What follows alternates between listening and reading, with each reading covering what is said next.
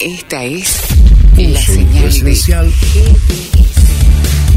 con la música necesaria para que te sientas muy bien. GDS Radio Mar del Plata, la radio que nos une. www.gdsradio.com.ar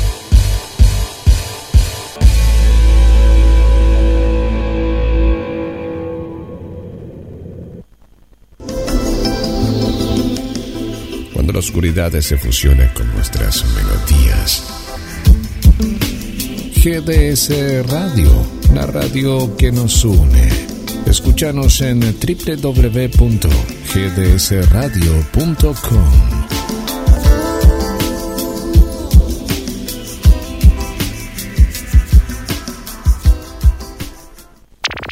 Esta es la señal de GDS Radio, que transmite por internet desde Mar del Plata. Hoy presentamos. Síguenos en Twitter, arroba GDS-radio.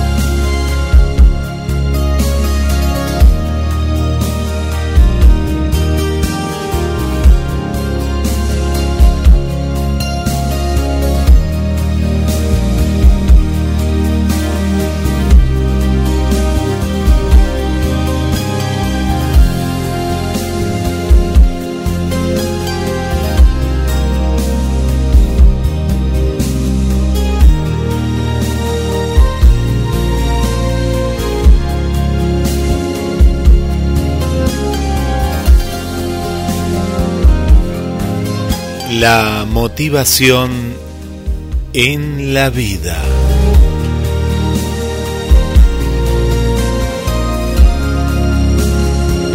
Pensar de manera positiva modifica nuestro existir, hacernos vivir de una manera mejor e incluso encontrar soluciones a cada uno de nuestros problemas.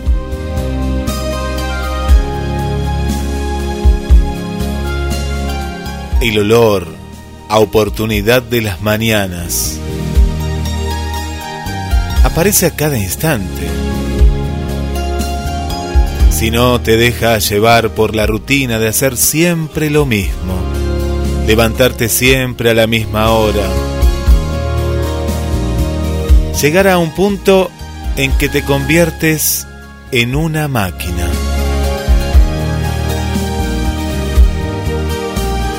Controla tu forma de pensar y no caigas en estereotipos. Protege tu mente contra las personas aburridas y metódicas. Vive la vida al máximo y enfócate en lo positivo. Comienza cada día con un corazón agradecido. Sé la razón por la que alguien sonríe. Siempre cree que puedes y ya estás a mitad de tu sueño. Y nunca olvides que el optimismo es un imán de felicidad.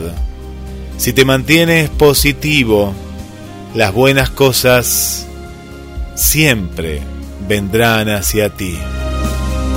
El ayer no es nuestro para recuperarnos, pero el mañana es ideal para perder, pero también para una nueva oportunidad.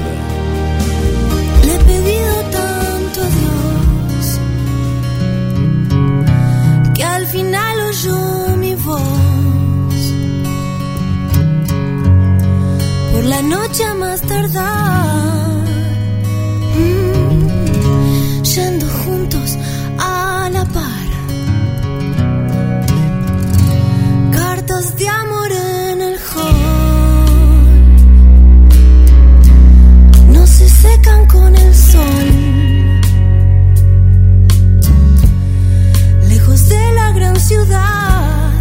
ella es mi felicidad. Nada como ir juntos a la par. Nada como ir juntos a la par.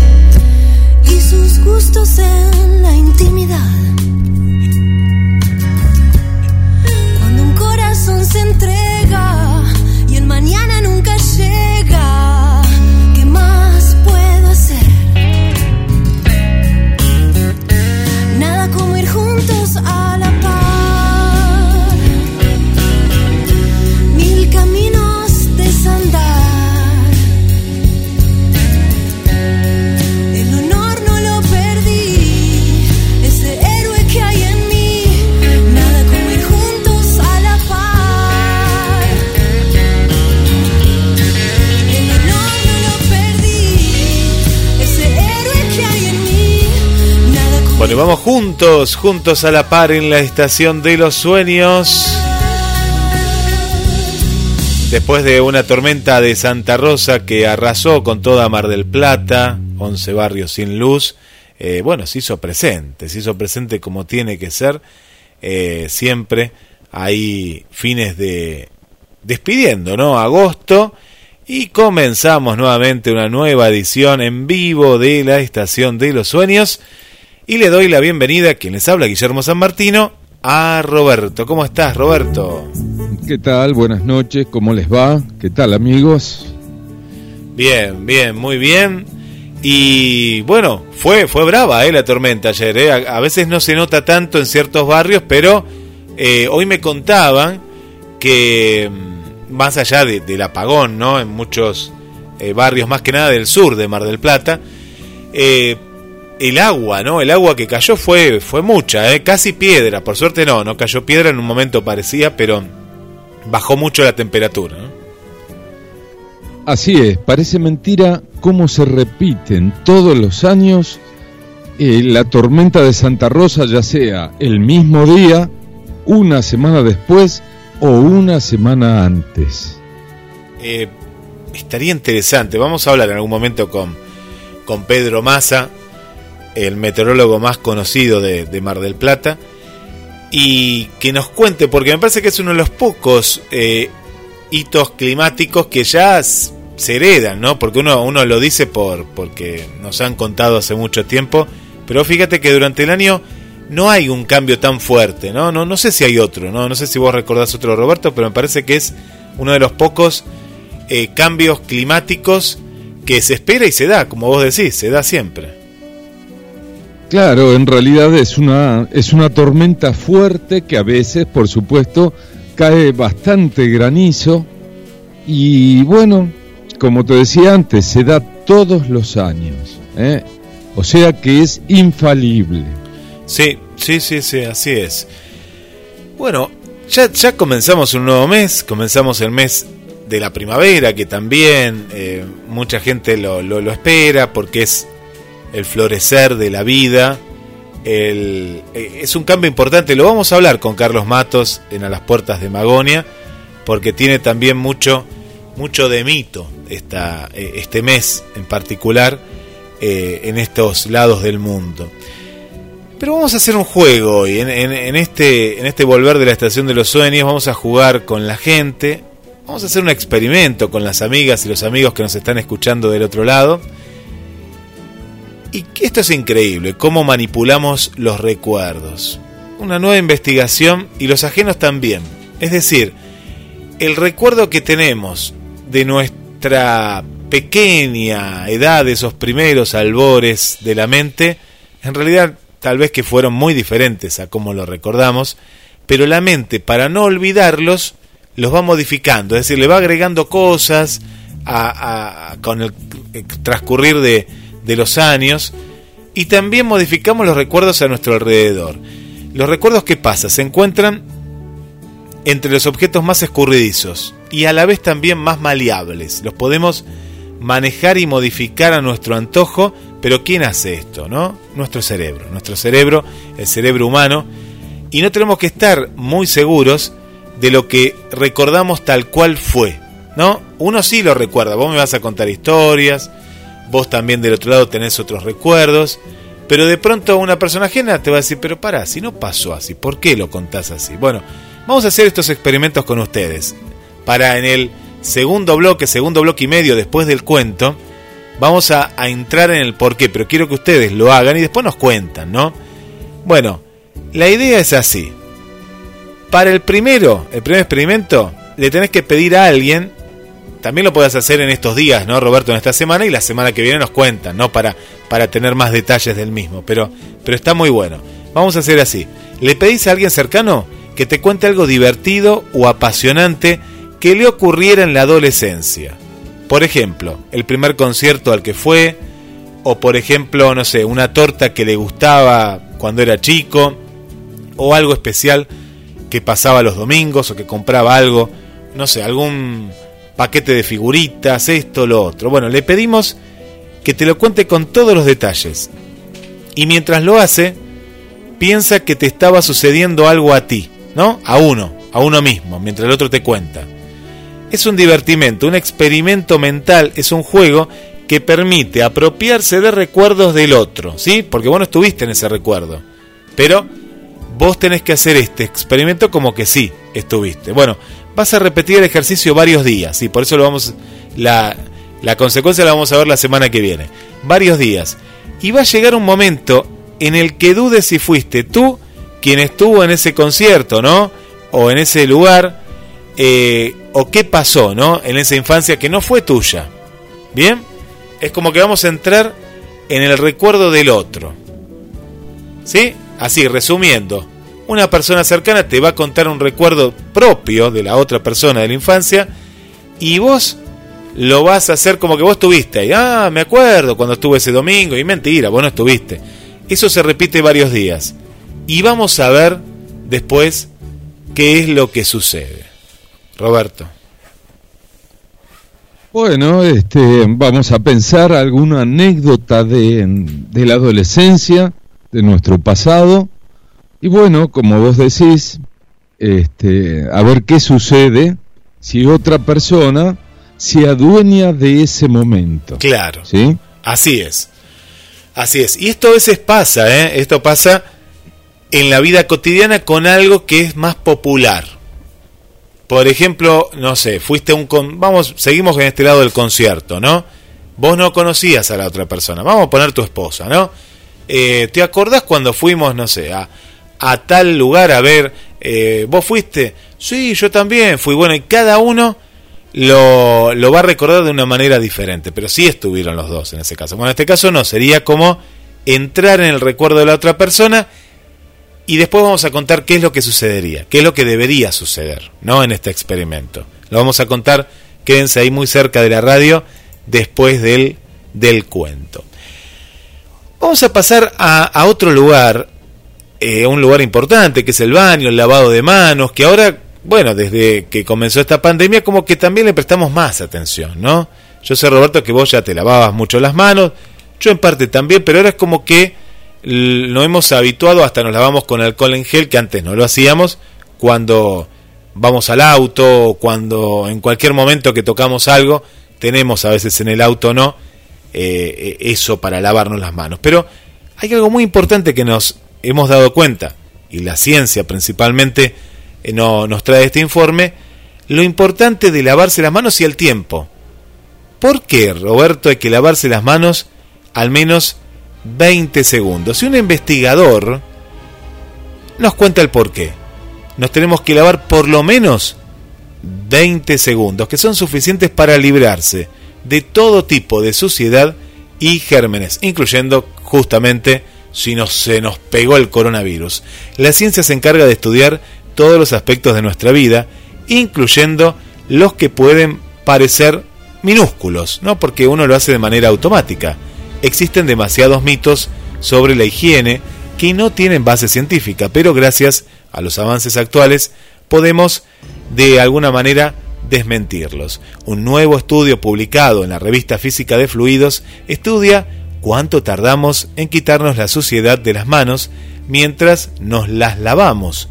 Los resultados coinciden con el tiempo que recomiendan las organizaciones de salud. El lavado de manos perfecto dura 20 segundos.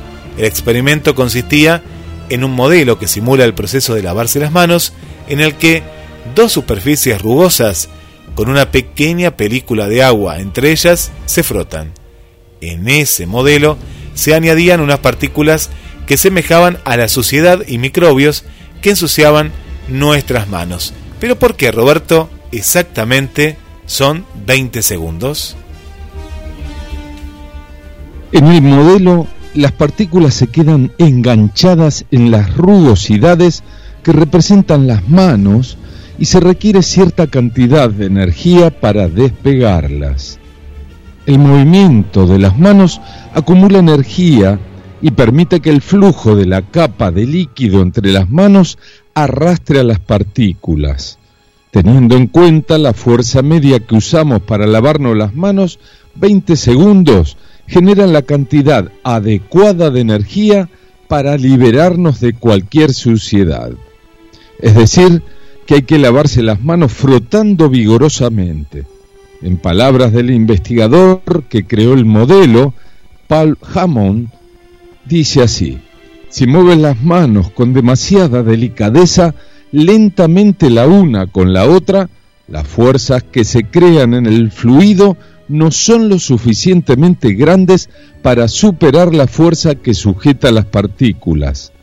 Hammond también lo compara con limpiar una mancha de una camiseta.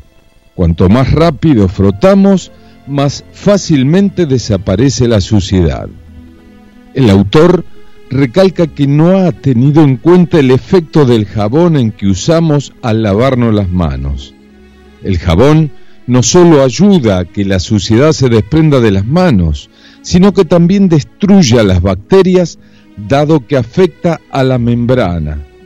Teniendo esto en cuenta, la suciedad y los microorganismos desaparece- desaparecerían en menos de 20 segundos.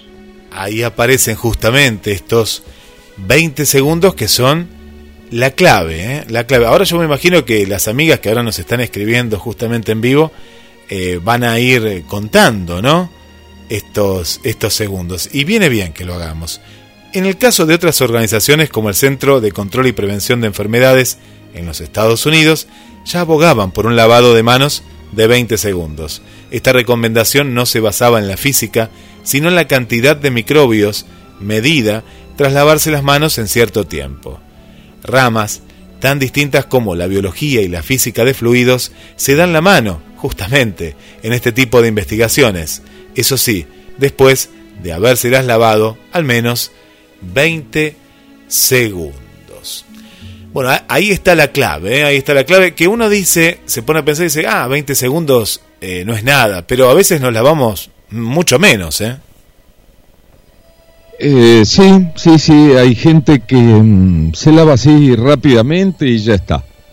Pero bueno, en este caso se han dado cuenta que todo tiene microbios, inclusive lo que más microbios tiene es el dinero, ¿sí? Sí, sí, que sí. toca sí. a todo el mundo con manos sucias mayormente y bueno, queda impregnado en los billetes. Bueno, eh, hay que tener mucho cuidado. Hay gente que no sabe cómo se contagió, ¿no? El coronavirus y parece ser que justamente era por el dinero, ¿no? En un cobro de algo, pues si yo Sí, inclusive hay gente que se moja el dedo en la lengua no, no hay que hacer y va contando los billetes. no, no, no cuenten ¿Sí? los billetes. No, no, no hay que hacer eso, no, no, no, no.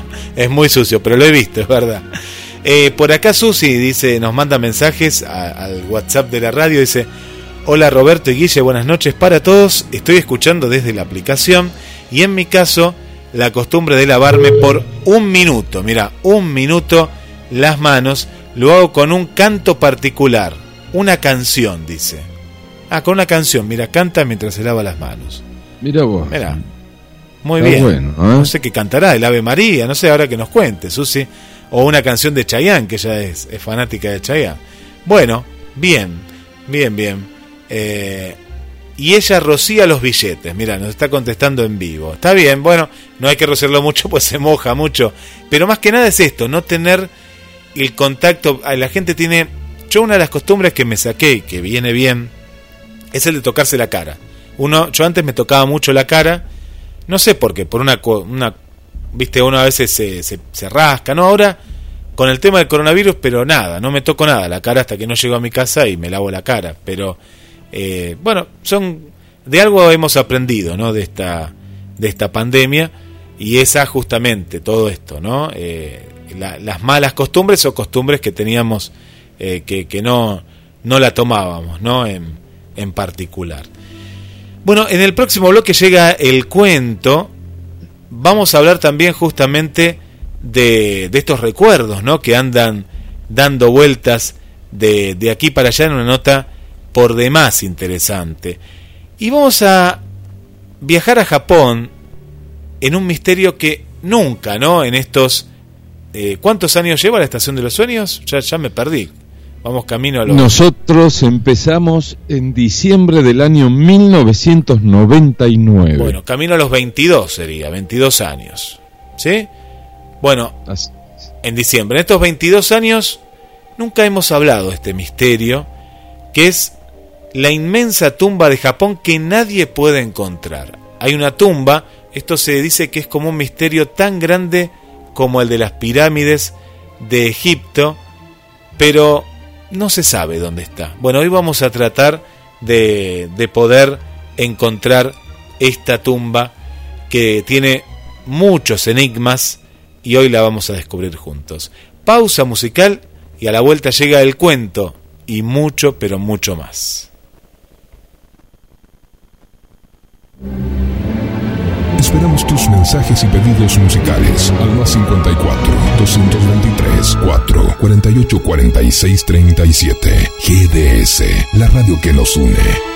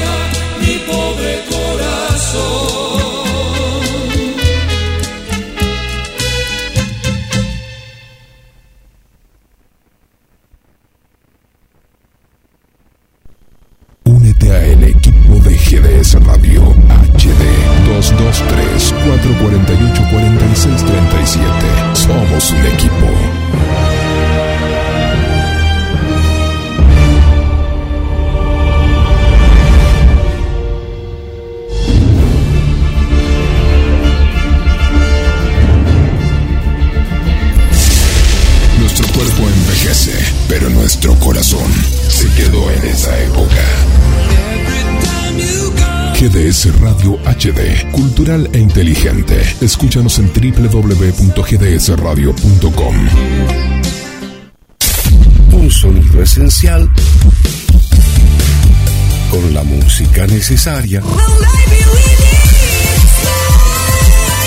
para que te sientas muy bien. GDS Radio Mar del Plata, la radio que nos une. www.gdsradio.com.ar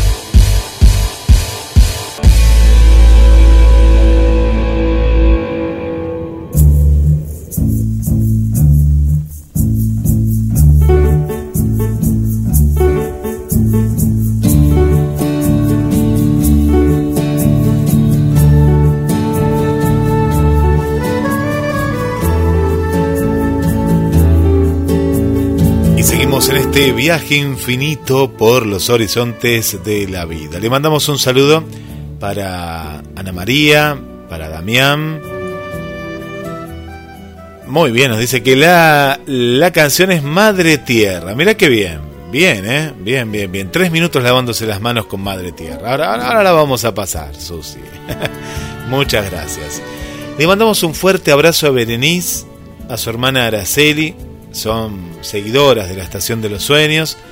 Bere está con un delicado estado de salud, pero bueno, fuerza, fuerza, Bere. Gracias por acompañarnos también. Está en casa, escuchando, eh, pero bueno, fuerza en este, en este momento y bueno, y vas a salir adelante, así que lo mejor, lo mejor. eh, y bueno, desde aquí, eh, nuestros mejores deseos de que te pongas muy, pero muy bien. Un saludo para Vanessa, buenas noches Roberto, Guille, feliz viaje en GDS, la radio que nos une. Gracias, Vane. Hola Iri, ¿cómo estás desde Córdoba? Bienvenida a Córdoba, gracias por estar. Adriana querida, un corazón para Adriana querida desde el centro, gracias por estar. Gabriela García, hola Gaby, ¿cómo estás? Buenas noches, que tengan un buen inicio de mes. Bueno, gracias por estar ahí en la sintonía desde Mar del Plata. Muy bien, Gaby. Un beso, un beso para ti, Gabriela, muchas gracias. Mariana, buenas noches Roberto Guille y a todos, hermoso comienzo de septiembre con el enorme y grato gusto de disfrutar el programa tan interesante como es y en todo su contenido. Muchas gracias Mariana también por, por acompañarnos. Para Paula también le mandamos un saludo. Para Susana aquí de Mar del Plata, para Mirta también para el amigo, el amigo José, José y Mónica del barrio Pueyrredón. Muchas gracias también por acompañarnos. Y llegó el momento del cuento, presentado por Pescadería Atlántida, del mar a tu mesa. Única, ¿eh? única roticería marina de la ciudad de Mar del Plata que te espera en España, esquina Avellaneda. Y como en el radioteatro, ¿qué hay en el radioteatro? Paisanos, pero son de Chile el radioteatro que va todos los domingos desde las 5 de la tarde. Bueno, acá son paisanos criollos, paisanos nuestros, y llegó el cuento de la siguiente manera.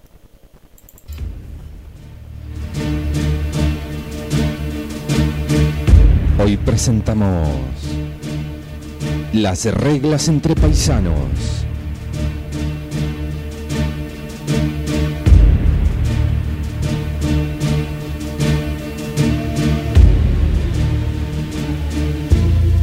Protegidos del sol, a la flaca sombra de un árbol, don Juan Manuel de Rosas conversa con su amigo Mariano Miró en la estancia del pino. De pronto el caudillo se interrumpe. Descubre en el horizonte una nube de polvo. En silencio, se pone de pie, corre, monta de un salto su caballo anudado a un palenque y parte a la carrera atraviesa veloz el campo. Se trata de un cuatrero que ha enlazado un capón y lo arrastra para robarlo. El ladrón reconoce a Rosas y en el acto larga la presa y castiga su pingo. Cuando el caudillo logra ponerse a la par, un vizcacheral hace rodar a los jinetes. Rosas se incorpora primero y consigue capturar al gaucho lo monta en ancas a su caballo, lo conduce hasta el casco y se lo entrega a un negrito de servicio pidiéndolo que lo estaquee y le dé 50 latigazos. Miró, ignorando lo que ha sucedido, todavía lo espera sentado en el mismo lugar. A la hora de cenar, don Juan Manuel ordena que se ponga un plato más en la mesa y pide que sienten allí al gaucho aún entumecido como se encuentra. Siéntese, paisano, siéntese y coma, invita a don Juan Manuel. Entre bocado y bocado le pregunta el nombre, el de su esposa, si es moza y la cantidad de hijos. Las respuestas son breves y en voz baja. Rosas entonces le propone ser el padrino de su primer hijo. Le ofrece también unas vacas, ovejas, tropillas de caballos y un lugar en su campo. Y vamos a ser socios a medias. ¿Qué le parece? Como usted diga, señor. Pero aquí hay que andar derecho. ¿No es así? Con el tiempo, el cuatrero será compadre de Rosas socio, amigo, rico y jefe federal de graduación. La fuerza respeta la fuerza. El cuatrero temía y admiraba al hombre poderoso que lo sometió en el campo y lo capturó con palabras.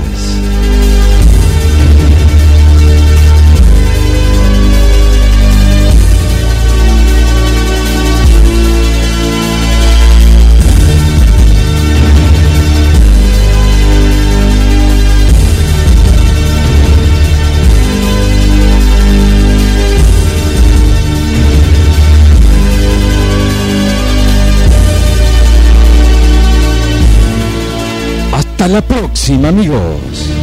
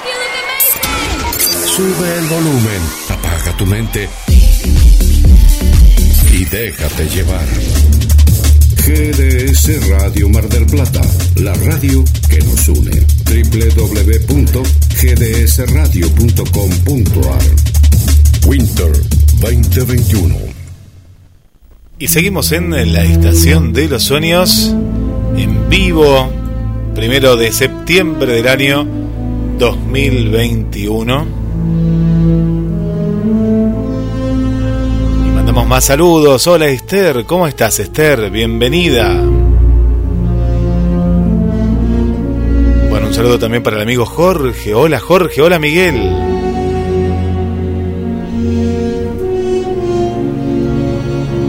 Natalia y para Carlos. Gracias por estar ahí siempre. Y el momento en el cual los recuerdos... Vamos a ver, hagan este experimento, ¿eh? hagan para tratar de entrar en el recuerdo de otra persona. Y vamos a, a ver, Roberto, por qué, ¿no? Eh, pasa esto.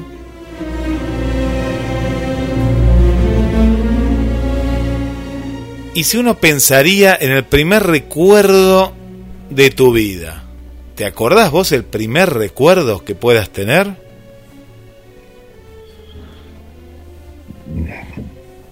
Eh, recuerdos hay muchos, este, vos me decís de la niñez. Claro, el primero capaz que te surja. Ah. Yo estoy pensando también, ¿eh? la gente del otro lado también. A ver, ¿cuál es ese primer recuerdo? Eh, tengo un recuerdo que yo tenía dos años apenas, pero no sé por qué motivo lo recuerdo tan vivamente. Eh, a mi abuelo, por parte de mi mamá, se le cayó el cigarrillo, fumaba mucho, y yo, chico como era, tendría dos años y medio más o menos, lo fui a agarrar, ¿no? Ese, ese pequeño cigarrillo, y él me pegó un grito, ¿no? Déjalo, me dijo. Y hasta el día de hoy recuerdo ese grito y pasaron muchos años. ¿eh? Claro, bien. Yo estoy tratando de hacer memoria, a ver la gente del otro lado también que nos cuente cuál será ese primer recuerdo. ¿no? Yo tengo algún recuerdo del jardín de infantes, pero vemos que lo podemos modificar también. Justamente esto, si nos vamos a este primer encuentro, ¿no? Uno lo, cu- lo, lo recuerda de esa manera y bueno, por algo será también, pero ¿será tan así como pasó? Bueno, eh, no lo podemos comprobar, a no ser que alguien te lo cuente o alguien, ahí es donde vamos, te lo contó y a vos te quedó ahí, ¿no? O nosotros le, le añadimos algunas cosas. A ver, Roberto, ¿qué dice este informe a partir de este primer recuerdo, ¿no? Este primer esbozo ahí de memoria que tenemos. La historia estará repleta de añadidos propios de cada cosecha, lo que cada uno de vuestros cerebros ha quitado o enriquecido. Hasta aquí, experimentos caseros que no van más allá de un juego. Sin embargo, los experimentos científicos, tras los falsos recuerdos, tienen casi un siglo de historia. Bueno, ¿y qué pasa más allá, no? ¿Qué pasa en este en ese momento preciso en el cual vamos detrás de ellos? Los recuerdos que nadie querría tener. La psicóloga Elizabeth Lofoot de la Universidad de California, esto es en Estados Unidos, en una de las investigaciones más reconocidas en el área de los falsos recuerdos o falsas memorias, Lofoot se ha dedicado a investigar cómo las personas generamos falsos recuerdos que acaban integrados en nuestra memoria. Fue uno de los experimentos más famosos de esta científica. ¿Y qué pasó? A un grupo de personas les dieron cuatro cartas. Tres de ellas contenían experiencias reales, cosas que habían vivido en la infancia y que habían relatado parientes cercanos. La cuarta carta era un fake, o sea que era falso, un recuerdo totalmente inventado. Esa carta describía que cuando eran niños habían ido con su familia a un centro comercial, se habían perdido y les habían encontrado un, los había encontrado una ancianita amable. Al final de tres entrevistas en la que Loftus les preguntaba por sus recuerdos, el 25% de los sujetos que participaron en el experimento comenzaron a describir detalles de cuándo se perdieron en el centro comercial. Y algunos incluso pudieron describir a la anciana que los ayudó y lo angustiados que se habían sentido. Loftus ideó un experimento más radical que el anterior. Esta vez recogió fotografías de, los voluntarios cuando eran niños y las manipuló en montajes extravagantes, por ejemplo, situándoles en un globo aerostático. Al final del experimento, el 50% de ellos pudieron dar detalles de ese evento. Incluso un participante mencionó haber visto desde el aire su escuela y a su mamá en tierra tomando la foto. Bueno, increíble, ¿no? Si no, si comprendieron ahí, el globo no existía, ¿no? Lo, lo agregó la científica. Entonces en esto nos damos cuenta que a menudo construimos recuerdos de eventos importantes dándoles la forma que más nos convenga. Las personas recuerdan experiencias pasadas a través del llamado sistema de memoria episódica. En el proceso pueden manipular sus recuerdos en tres niveles.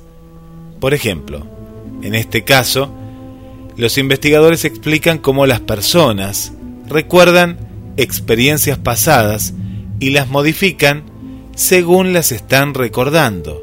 A menudo construimos recuerdos de eventos importantes dándoles estas formas, estas maneras, estas visiones de acuerdo a más nos convenga. Los recuerdos no son representaciones fotográficas. Los adultos recuerdan principalmente experimentos significativos que estuvieron vinculados a sentimientos muy positivos o muy negativos, como una experiencia única en vacaciones o un examen de conducir o una boda. La memoria no es un extracto fotográfico del pasado, sino un conducto que se alimenta de la percepción de un hecho pasado. Sin embargo, cuando la situación percibida se almacena y sobre todo se recuerda, se producen diversos procesos constructivos. Parafraseando a Pipi Calzalargas, se podría decir, hago el mundo pasado como me gusta. Las personas pueden influir en la construcción de un escenario pasado en tres niveles de procesamiento, algo que suele ocurrir de forma automática e inconsciente. La fuente de influencia es la autoimagen narrativa. Cuando hablamos con amigos, contamos sobre nosotros mismos las cosas que son importantes para nosotros. Nos referimos a estos aspectos como la autoimagen narrativa. Sí, esto pasa mucho cuando uno se encuentra con amigos de la secundaria o de la primaria y empiezan a contar diversas situaciones. Ahí se da el caso que cada uno lo explica de una manera diferente, hasta le agrega cosas y dice, pero eso no pasó. O eso de pronto uno que, que, que está más clara de la situación dice, no, eso no ocurrió. O se mezcla con otro recuerdo similar. Esto pasa muchas veces eh, a vos del otro lado te puede pasar que de pronto estás con una persona que estuvo en el mismo lugar que vos y de pronto le pone condimentos que si vos no se los rebatís van a ser ciertos, pero se lo pone de otro recuerdo, de otro tiempo, de hace otros años, y bueno, y ahí se mezcla todo. Por ejemplo, una misma Navidad mezcla recuerdos de hace cinco años y de otros años, y ahí hace una mezcolanza de un mismo evento, pero en diferentes situaciones. Y acá está un poco la clave, ¿no? Porque hay tres niveles de influencia. El proceso de construcción de escenarios incluye el estímulo que activa la memoria, el procesamiento real y el resultado, es decir, la imagen de la memoria y la descripción están asociadas. Las personas pueden verse influenciadas por tres componentes. En primer lugar, tienden a buscar específicamente el estímulo desencadenante de los recuerdos positivos y evitarlo en los recuerdos negativos. Por ejemplo, ponen una foto de la boda en el escritorio de la oficina, pero evitan encuentros con personas con las que se asocien con recuerdos desagradables. En segundo lugar, la imagen de sí mismo también puede influir en la información de fondo sobre la que se extrae para aumentar el rastro de memoria escasa en una memoria vívida. Esto es lo que determina la rica imagen de la memoria en primer lugar. En tercer lugar, la descripción asociada con una imagen de memoria puede ser muy concreta o más bien abstracta. La imagen de la memoria puede describirse en términos concretos como el comienzo del discurso de la novia o en términos más abstractos como el comienzo del crecimiento de dos familias. Cuanto más abstracta sea la descripción asociada, más probable es que una persona recuerde la experiencia desde la perspectiva de un observador, es decir, como un objeto en la escena. En este caso, los sentimientos asociados a la experiencia son menos intensos. El nivel de descripción elegido por la autoimagen influye en la imagen de la memoria y cómo se experimenta y en particular en qué forma se registra.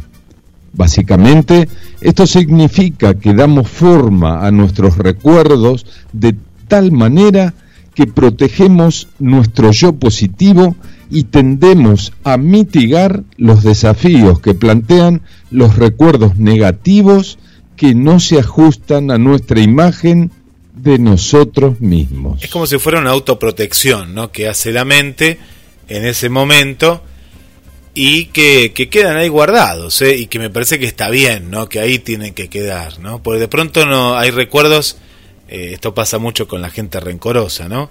Que, que esos recuerdos eh, los tienen tan presentes que, claro, le hacen mal en el, en el diario vivir y vos decís, pero ¿para qué guarda, ¿no? Esos recuerdos que de situaciones que ya no pasó, de personas que ya no están tan, a veces, eh, y, pero la mente automáticamente trata en realidad de, de, olvidarse o de modificar ¿no? esos recuerdos. Hasta hay personas que situaciones extremas y traumáticas se las olvidan, ¿no? Es como que las borran totalmente de, de, de su mente. Seguro. Este, mm, lamentablemente con este virus, muchos recuerdos, o sea, los recuerdos los tenemos, pero queremos volver a tener esos mismos sentimientos de aquí en adelante, si Dios quiere, si todo esto pasa, como por ejemplo es la falla valenciana, algo donde cientos de personas, por no decir miles, son felices en esa media hora, una hora que dura. Sí, vos has sido, Guillermo, este, tus hermanos también. La gente igual no sabe, Eh. eh, pero vos le decís la falla valenciana y diría, ¿qué dice Roberto? Si acá no hay, en Chile, no hay en España, no hay en otro Bueno, lugar de no, no, no, no, ¿Qué no. es? En España sí. En Valencia hay más de 40 fallas en un solo día. Los valencianos, claro, sí, sí, ahí sí. Sí. Pero ¿qué es? ¿Qué pasa? Que la gente es tan feliz. Bueno, fuegos de artificio. em, bueno, también hay bailes al estilo español. Y la gente disfruta de un espectáculo maravilloso que te deja recuerdos por muchos años. Pero bueno, de aquí en más no se sabe si se va a hacer justamente por el coronavirus.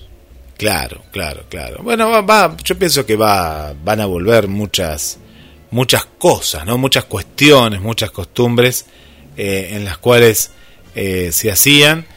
Y, y bueno, si no nos, nos quedará en el recuerdo, ¿no? En el recuerdo, O si no, iremos a verla con un barbijo. Es muy simple. Claro, claro, se, se puede ver, sí, sí. El, el tema es, eh, me parece que hoy en día también lo, lo, lo- lo que ha cambiado, ¿no? Ese amontonamiento y esa cuestión que el ser humano, no sé por qué, pero tiende a, a, a querer amontonarse. Y claro, ahí, ahí está el tema donde no podemos, ¿no? Porque si fuera de otra Pero manera... por eso, Sí, porque ir sí. a ver a un conjunto musical de rock, y bueno, eh, que yo sepa, siempre hubo un montón de gente, siempre, siempre, sí, sí. y ahora no sé qué va a pasar. Y ahora es algo que me parece que por lo menos tan masivo y ha quedado un poco en el pasado o se hará y cada uno tomará las, la- la- las consecuencias, como decís, en- con el barbijo, mismo en una cancha también, ¿no? Y todo, todas esas cuestiones que, que también son recuerdos. Por eso también esto es para que la gente aprenda, ¿no? Muchas personas que, que a veces decían, no, no voy a tal lugar por tal cosa, no voy. Claro, bueno, ahora ya no puedo decir. Ahora muchas cosas ya no van a volver como antes, ¿no? Eh, personas que, o por miedo, o por dejar pasar, por decir, no, voy, voy la próxima. Bueno, ya hay cosas que no, capaz que no se repitan de, de esa manera o de esa forma, ¿no? Yo he ido a ver espectáculos ahora de música y demás, pero con muy poca gente. Y bueno, hay que ver qué, qué es lo que sucede. Por eso es importante, eh, bueno, disfrutar de, de, de cada instante cuando van pasando las cosas, porque esto era algo que no, no, no se esperaba. Eh, bueno, ya entramos en misterios y justamente el, recuerdo de algo que no se sabe si pasó o no, pero en Japón y se sigue buscando. Eh, por acá Gilén nos cuenta que de verdad hay cosas que no, no me acuerdo, incluso con amistades de años, y me cuentan cosas que no me acordaba, que ni registraba. Y ahí vuelven los recuerdos. Es raro, ¿no? Nos pregunta. Y no, es raro, pero a veces puede ser que uno no, no le dio la importancia a ese recuerdo. Es muy importante, algo que hemos dejado de hacer, eh, que es imprimir fotos. Esto, esto es algo malo, ¿no? Que uno dice, y la tengo en el celular, y no es lo mismo. La foto, no sé si te pasa a vos, Roberto, o a la gente que nos está escuchando, que es un, es un gran ayuda a memoria. Hay veces que la memoria capaz que no guardó algo, ves una foto y ahí sí viajás en el tiempo hacia ese casamiento, hacia ese lugar turístico. Es como que la foto te ayuda y mucho. Por supuesto, o sea, mm, yo como ser le saco fotografías con el celular a fotos antiguas o no tan antiguas cuando no existía el celular y las guardo en el celular.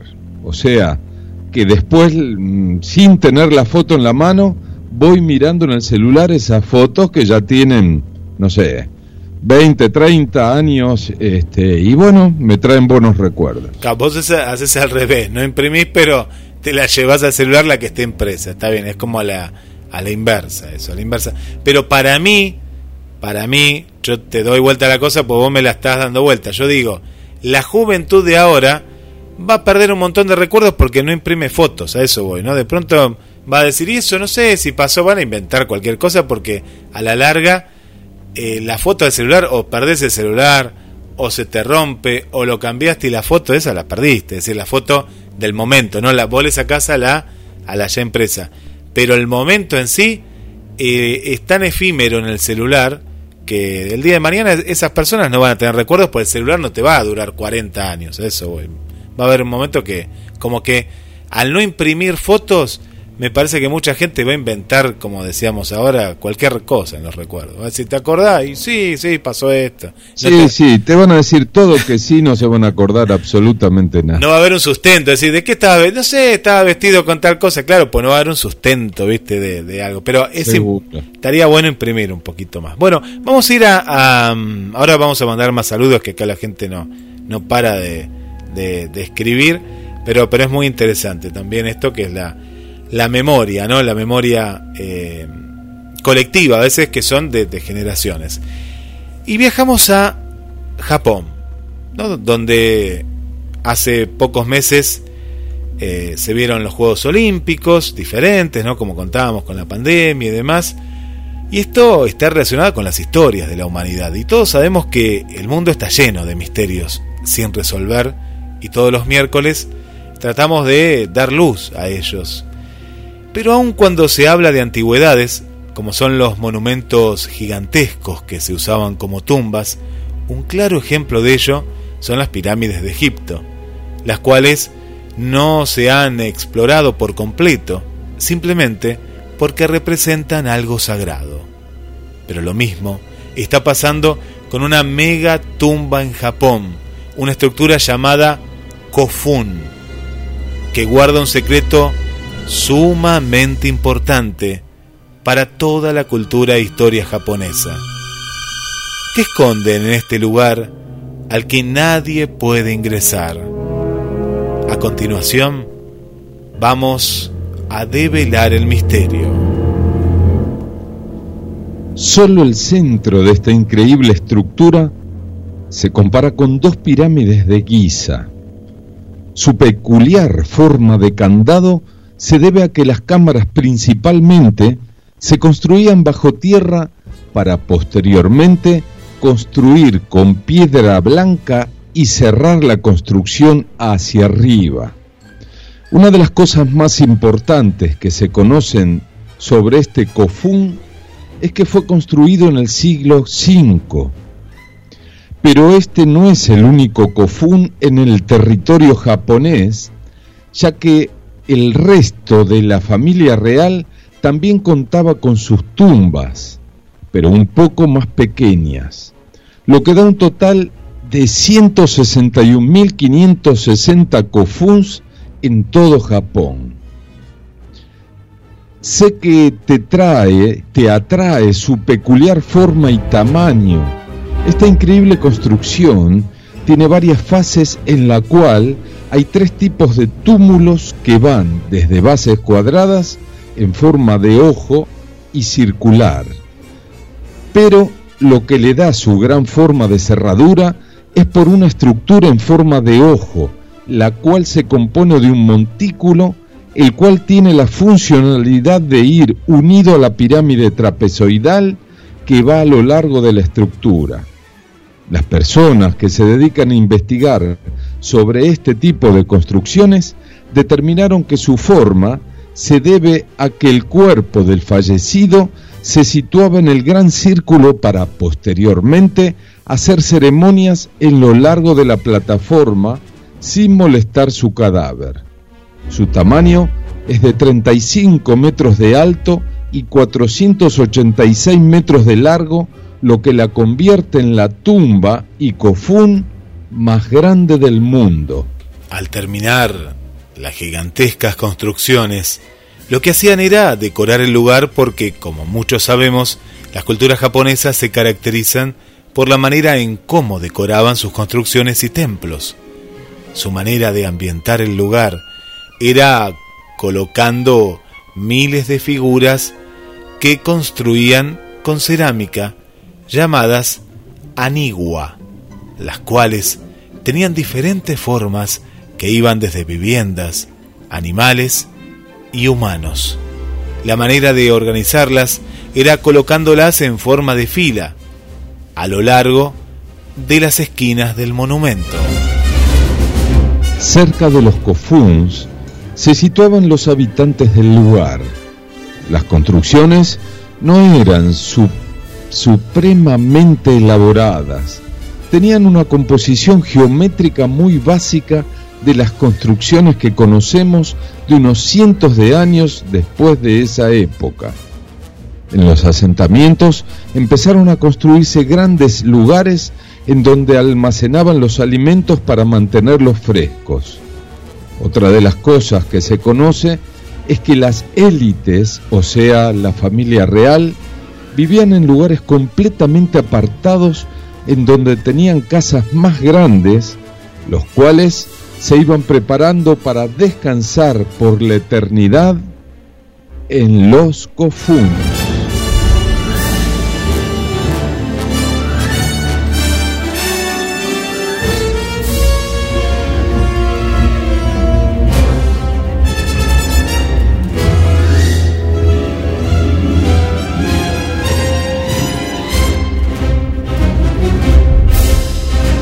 Pruebas están.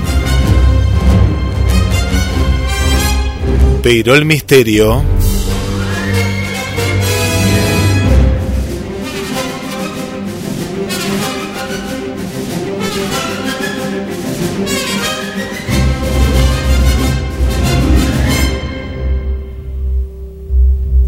sigue.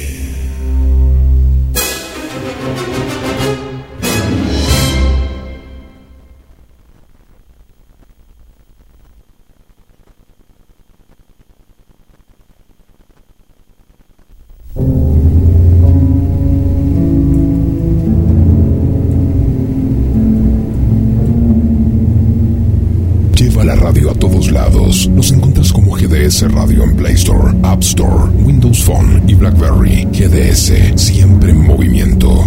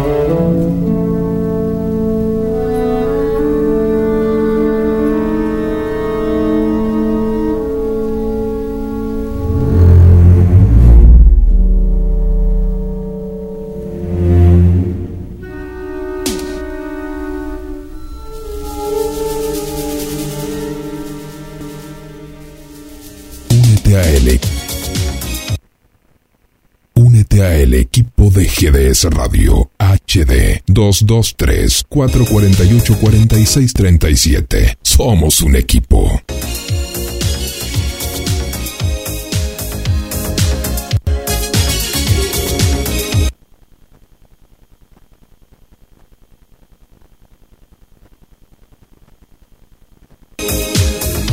Esperamos tus mensajes y pedidos musicales al más 54 223 4 48 46 37. GDS, la radio que nos une.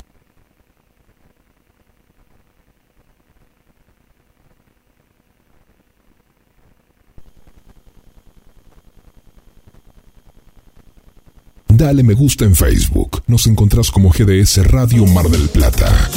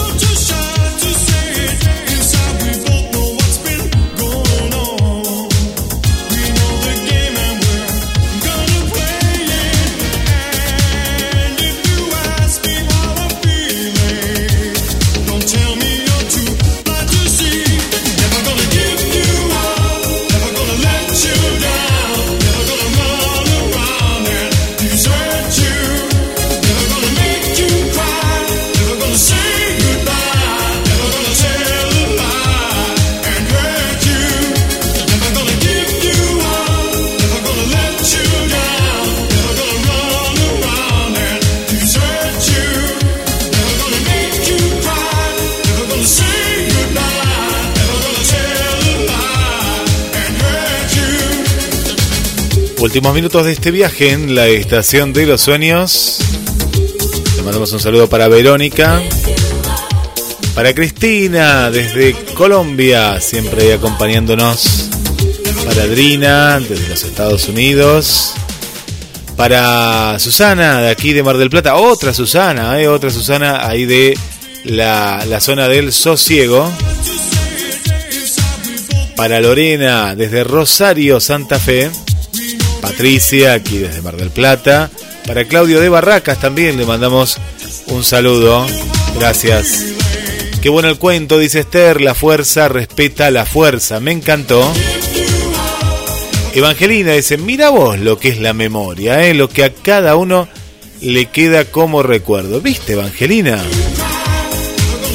Gracias por acompañarnos. Esther dice, mis recuerdos están intactos eh, el primero, por ejemplo, que recién contaban, es cuando tenía cuatro años en mi triciclo que recorría todo el estacionamiento nuevo de la terminal de Asunción. Obvio, duró la felicidad hasta que lo inauguraron. Sentía volar con la adrenalina y con la velocidad que usaba me sentía como un pájaro. Bueno, hay que ver, Esther, capaz que ese recuerdo es totalmente falso y nunca existió, ¿eh? Bueno, es lo que dicen los científicos. bueno, qué lindo recuerdo. Evangelina dice, mi recuerdo eh, tan patente es que tenía mi gato Pericles y que me esperaba que llegara del colegio y paseaba por la cornisa del balcón, quedó por sus uñas a punto de caerse, subí muy rápido y lo agarré. No llegó a caerse y siempre me esperaba, eso me decían mis hermanas. Mira, mira qué bueno, Evangelina, qué lindo lo que nos contás. Es verdad, Guillermo, Roberto, algunos recuerdos tristes mi mente intenta olvidarlos.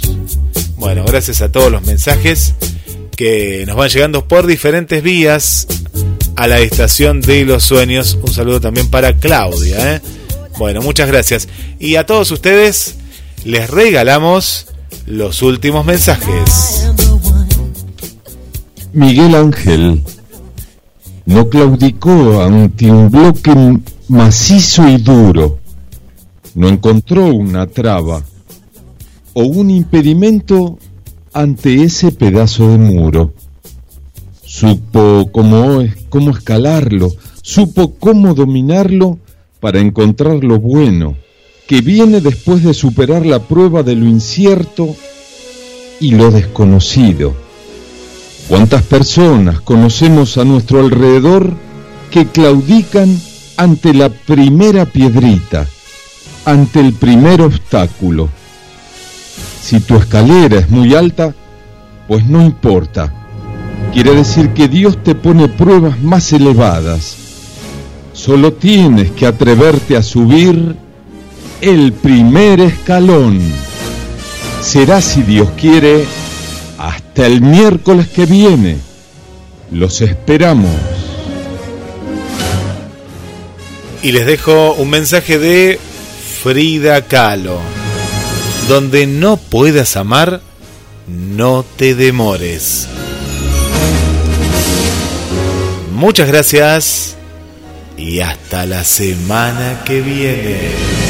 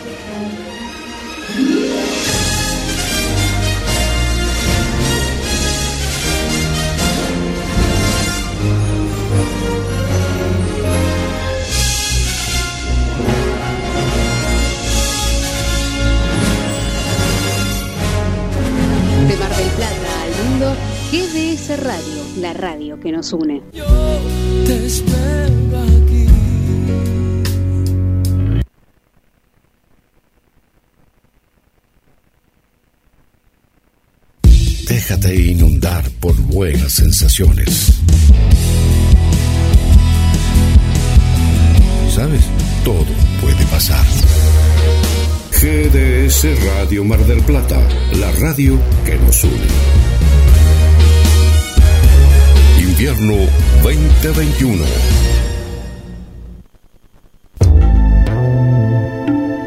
Melodías que llegan con la brisa. Palabras que se transforman en susurros. En la madrugada seguimos muy cerca. GDS Radio Mar del Plata, la radio que nos une. Invierno 2021.